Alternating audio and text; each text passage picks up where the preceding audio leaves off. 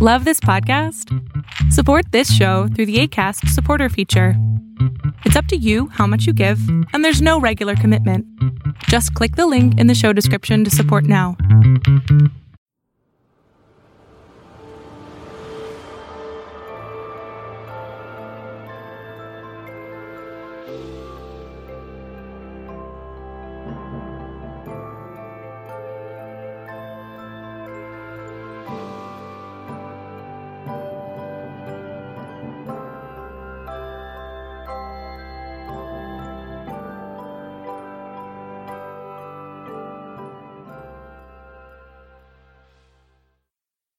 Hi there, and welcome back to Oof, Right in the Childhood. I'm Jen, and this is a podcast where I watch the Disney animated feature films in the order in which they were released, and both tell you the history and react to them from a modern standpoint.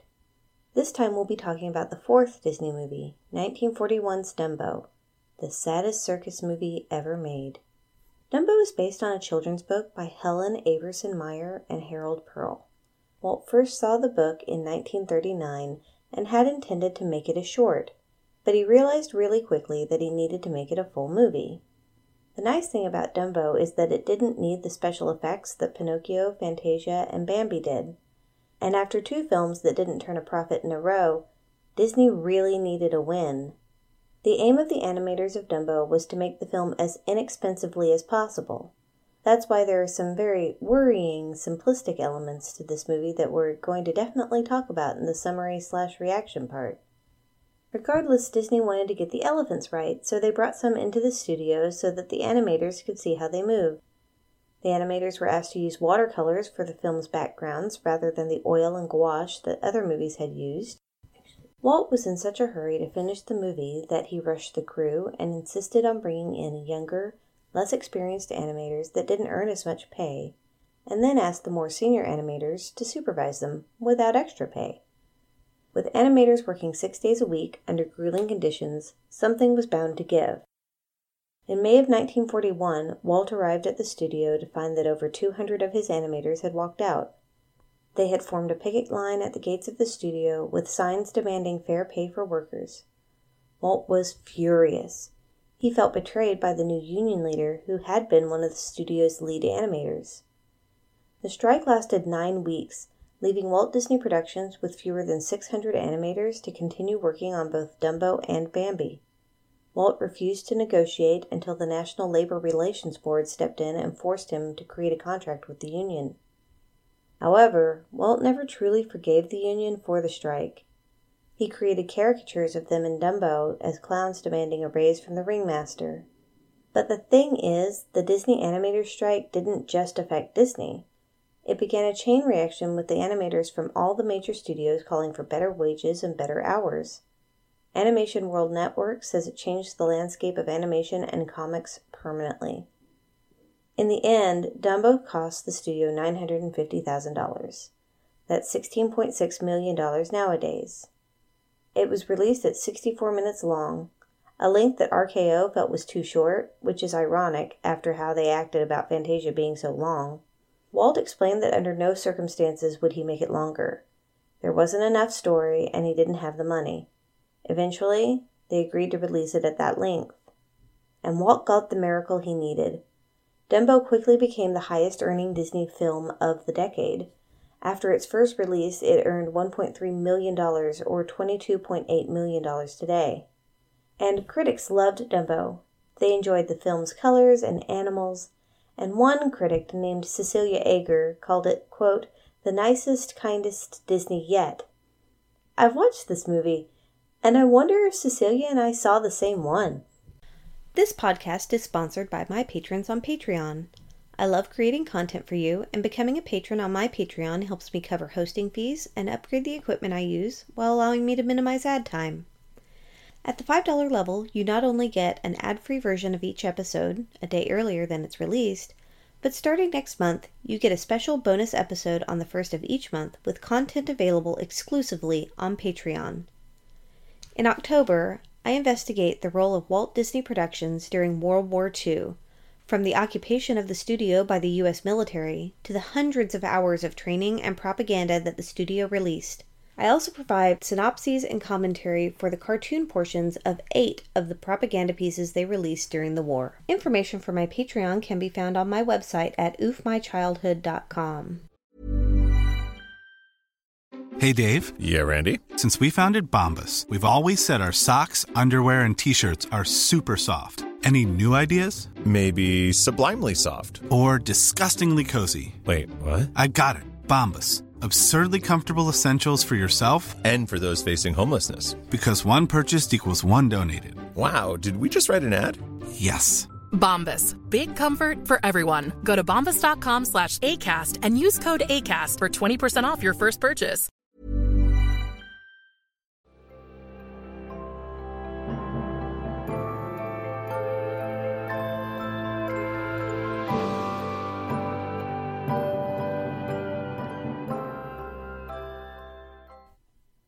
Before I get into the reactions to this movie, I'm going to give you a big old trigger warning. For what? Like everything. This movie has racism, animal abuse, ableism, more animal abuse, patriarchy, and even more animal abuse. I've been watching all of these on Disney Plus, not sponsored, which has been traditionally very quiet. Netflix, also not sponsored, is fine at level 20 volume, while we usually have Disney Plus at 30 to 35 on our TV. The opening for Dumbo, though, is very loud. I was practically knocked off the couch. The movie starts out with synchronized stork flying over Florida. The stork myth has always fascinated me. The idea that people just woke up one morning and a baby had appeared without any notice. The storks bring babies to all the animals in the circus, except for Mrs. Jumbo the elephant. As someone who's been in fertility treatments for several years, I especially feel her pain in this scene. We zoom out to another stork who has lost his baby. Seen from the clouds, the United States is neatly separated into states with clear labels. We saw before that if your baby arrives at night, it just shows up. If it comes during the day, however, a giant bird shows up in front of your friends, makes you sign for it, and then sings happy birthday to it. This seems like the equivalent of giving birth in public. This little tiny elephant rolls out of the stork spindle, and he is the cutest thing ever. And then, as soon as everyone starts cooing over him, his ears pop out, and they're as big as his whole body. The other lady elephants proceed to insult this adorable baby and then say Mrs. Jumbo has a nasty temper when she tells them to cut that crap out. Sounds about right. Now for the first racist song of the film. Hey, I'd completely forgotten about black workers talking about how they're thrilled they never learned to read or write. And then we watch the elephants be forced to help set up too. Oof, right in the childhood. This was an anti circus movie, right? They have a really cool circus parade to launch the circus. I can see in it some inspiration for Aladdin's parade, but with more clown violence. Dumbo gets distracted by the crowd and trips on his ears into the mud. My favorite animal podcast, Just the Zoo of Us, talked about how sometimes animation shows elephants drinking through their trunks. I appreciate how in the bath scene, both Mrs. Jumbo and Dumbo suck the water up and then release it from their trunks like they would in the real world. I would also like to take this moment to note that neither of the main elephants have their own name. Dumbo's father, whom we never meet, is Jumbo. Dumbo's mother intended to name him Jumbo Jr. until everyone decided that him having big ears made him less attractive and started calling him Dumbo. So his mother goes by her mate's name, and he has an ableist name that isn't real. It was during this scene that I realized that they're also the only elephants who don't talk. That's an interesting realization. But there's this beautiful mother child moment where they play together and just love each other. The circus opens, and almost immediately, some jerk little kid with big ears starts making fun of Dumbo. This is ironic and shows how disdainful humans are. Mrs. Jumbo tries to move him away, but they drag him out and start to pull on him. So, like any mother, she decides to defend her baby. This involves her spanking that little boy, but it was the 1940s. That was done all the time. Nevertheless, the circus workers get really upset. They whip her and lock her away. All humans are terrible. It's also at this point that you should take a moment to realize that they drew all of the people of color without faces. Danger, mad elephant, my Aunt Fanny. So they've separated a mother elephant from her calf within what we assume is days of his birth. According to Elephants for Africa, an elephant research group, Elephant calves continue to drink milk from their mothers for up to 10 years. They aren't just separating a mother from her child, they're starving that child. The other bitty elephants are making fun of the humans that Mrs. Jumbo fought back against, but oh, she must remember that she's a lady. Ugh, someone tell these hellions that cinnamon rolls are better than gender rolls. One of them says she doesn't blame Mrs. Jumbo, and another says, yeah, it's totally the baby's fault for being born with large ears. How dare he? Timothy Mouse overhears this, and he's like, he looks like to me. They shut Dumbo out from the hay, which, oh, by the way, he shouldn't be eating anyway, but someone took his mother from him. So he's definitely going to starve now. Timothy decides he's going to scare the elephants. I think Mythbusters did an episode that elephants are actually startled by mice, so that's a fun fact. Side note Where did Timothy get his little band uniform? I want that story. There's an adorable scene where Timothy makes friends with Dumbo using peanuts. Do elephants eat peanuts? According to the Smithsonian, no, no, they do not. When the peanut doesn't work, Timothy offers to break out Mrs. Jumbo. They're friends now! The circus's ringmaster is seen silhouetted in his tent. He's yelling at someone named Joe about this new elephant attraction that sounds hella dangerous, and all the while he's stripping out of his clothes, and Joe keeps getting closer. Finally, he yells, And then comes the climax! And it is at this moment that I have to remember that I'm older than 12 because I laugh. Dumbo, you're a climax. Okay. Timothy starts his speech. I am the voice of your subconscious mind, which is not a thing that a subconscious mind would say, also, there are many more references to climaxes. I also want to bring up that either Timothy speaks human or all the animals speak human. In these movies, I've always assumed that the animals speak to one another, but humans would just hear the same sounds we do.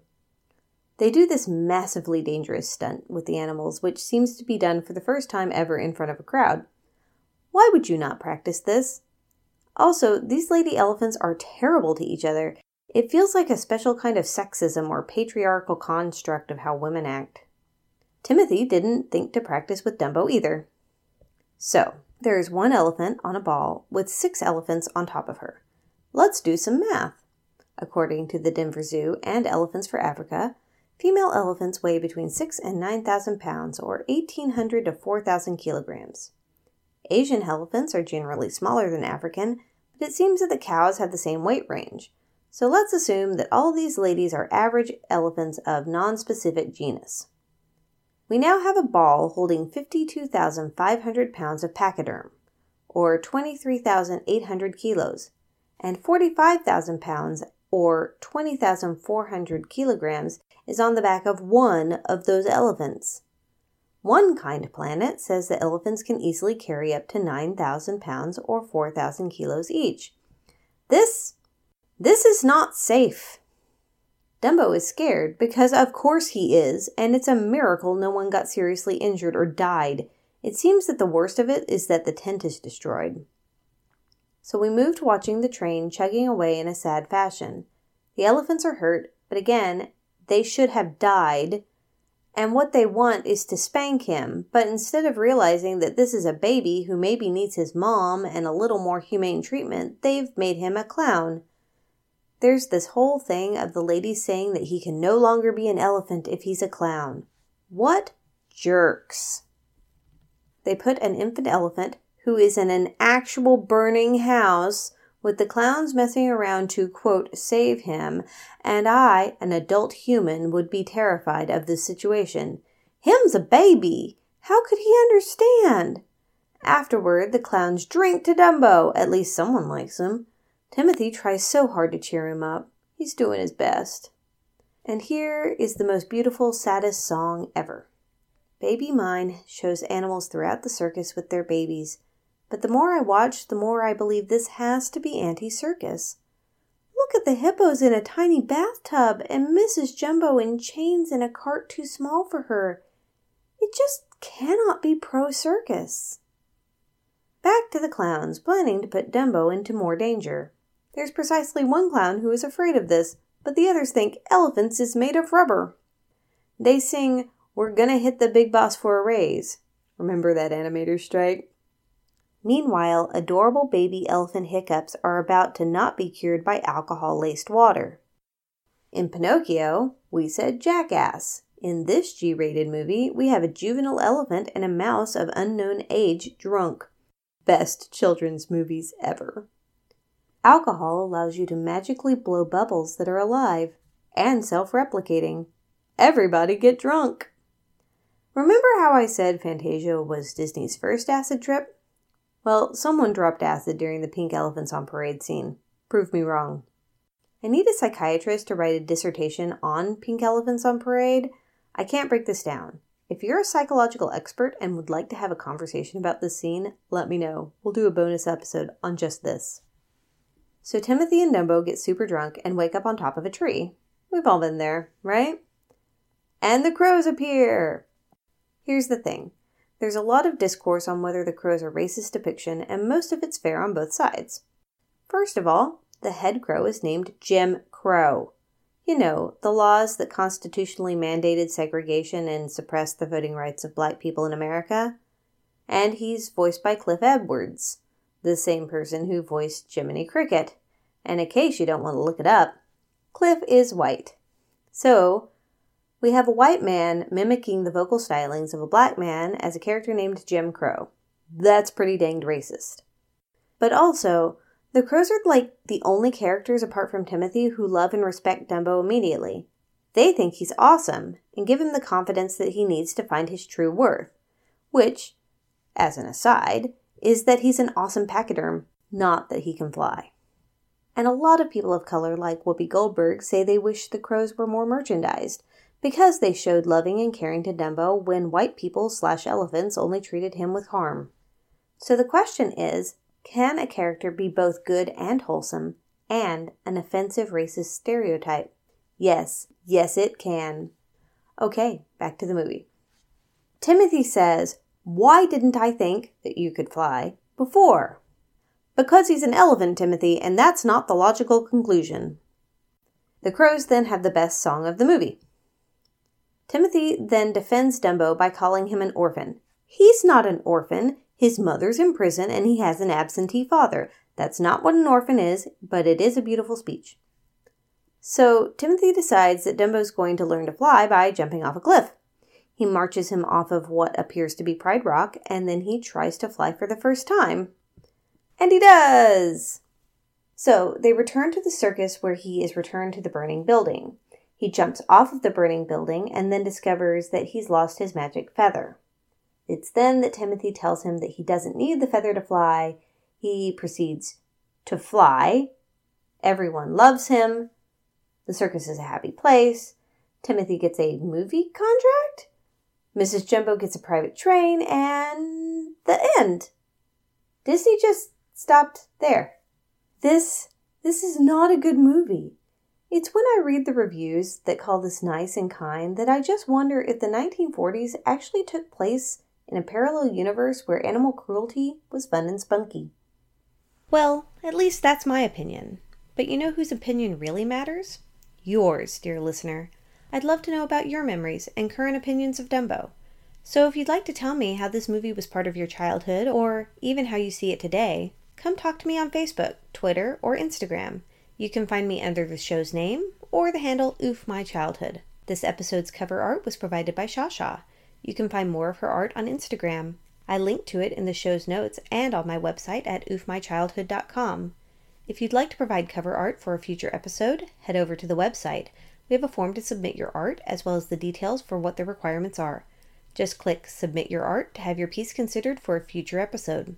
Our theme music was composed and played by Sean Rudolph of Let Music Be. For more information on that studio, you can visit their website at letmusic.be or visit my website for an easy link. You can find transcripts for each episode on my website, and if you check out my YouTube channel, I have captioned video versions of each episode as they're published. I do my best to provide YouTube videos and transcripts at the same time as each podcast episode is released, but if this one isn't up yet, you can always check on my website for an update and a link to the appropriate video. Thank you so much for joining me today. I hope you come back each week to discuss Disney through modern eyes. And while you're at it, if you're enjoying yourself, please let your friends know about me. I'd also appreciate a rating and review wherever you're listening to the show. This podcast is written, recorded, and edited by me. I release a new episode every Monday through Apple Podcasts, Google Podcasts, Spotify, and many, many other podcatchers. So until next time, keep the magic alive.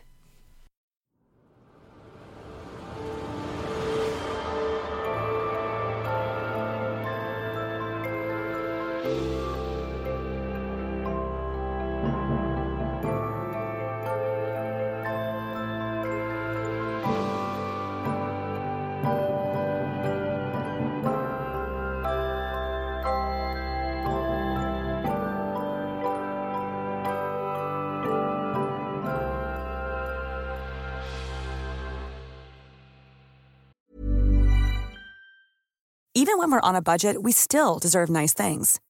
Quince is a place to scoop up stunning high-end goods for 50 to 80% less than similar brands. They have buttery soft cashmere sweaters starting at $50, luxurious Italian leather bags, and so much more. Plus, Quince only works with factories that use safe, ethical, and responsible manufacturing. Get the high-end goods you'll love without the high price tag with Quince. Go to quince.com/style for free shipping and 365-day returns.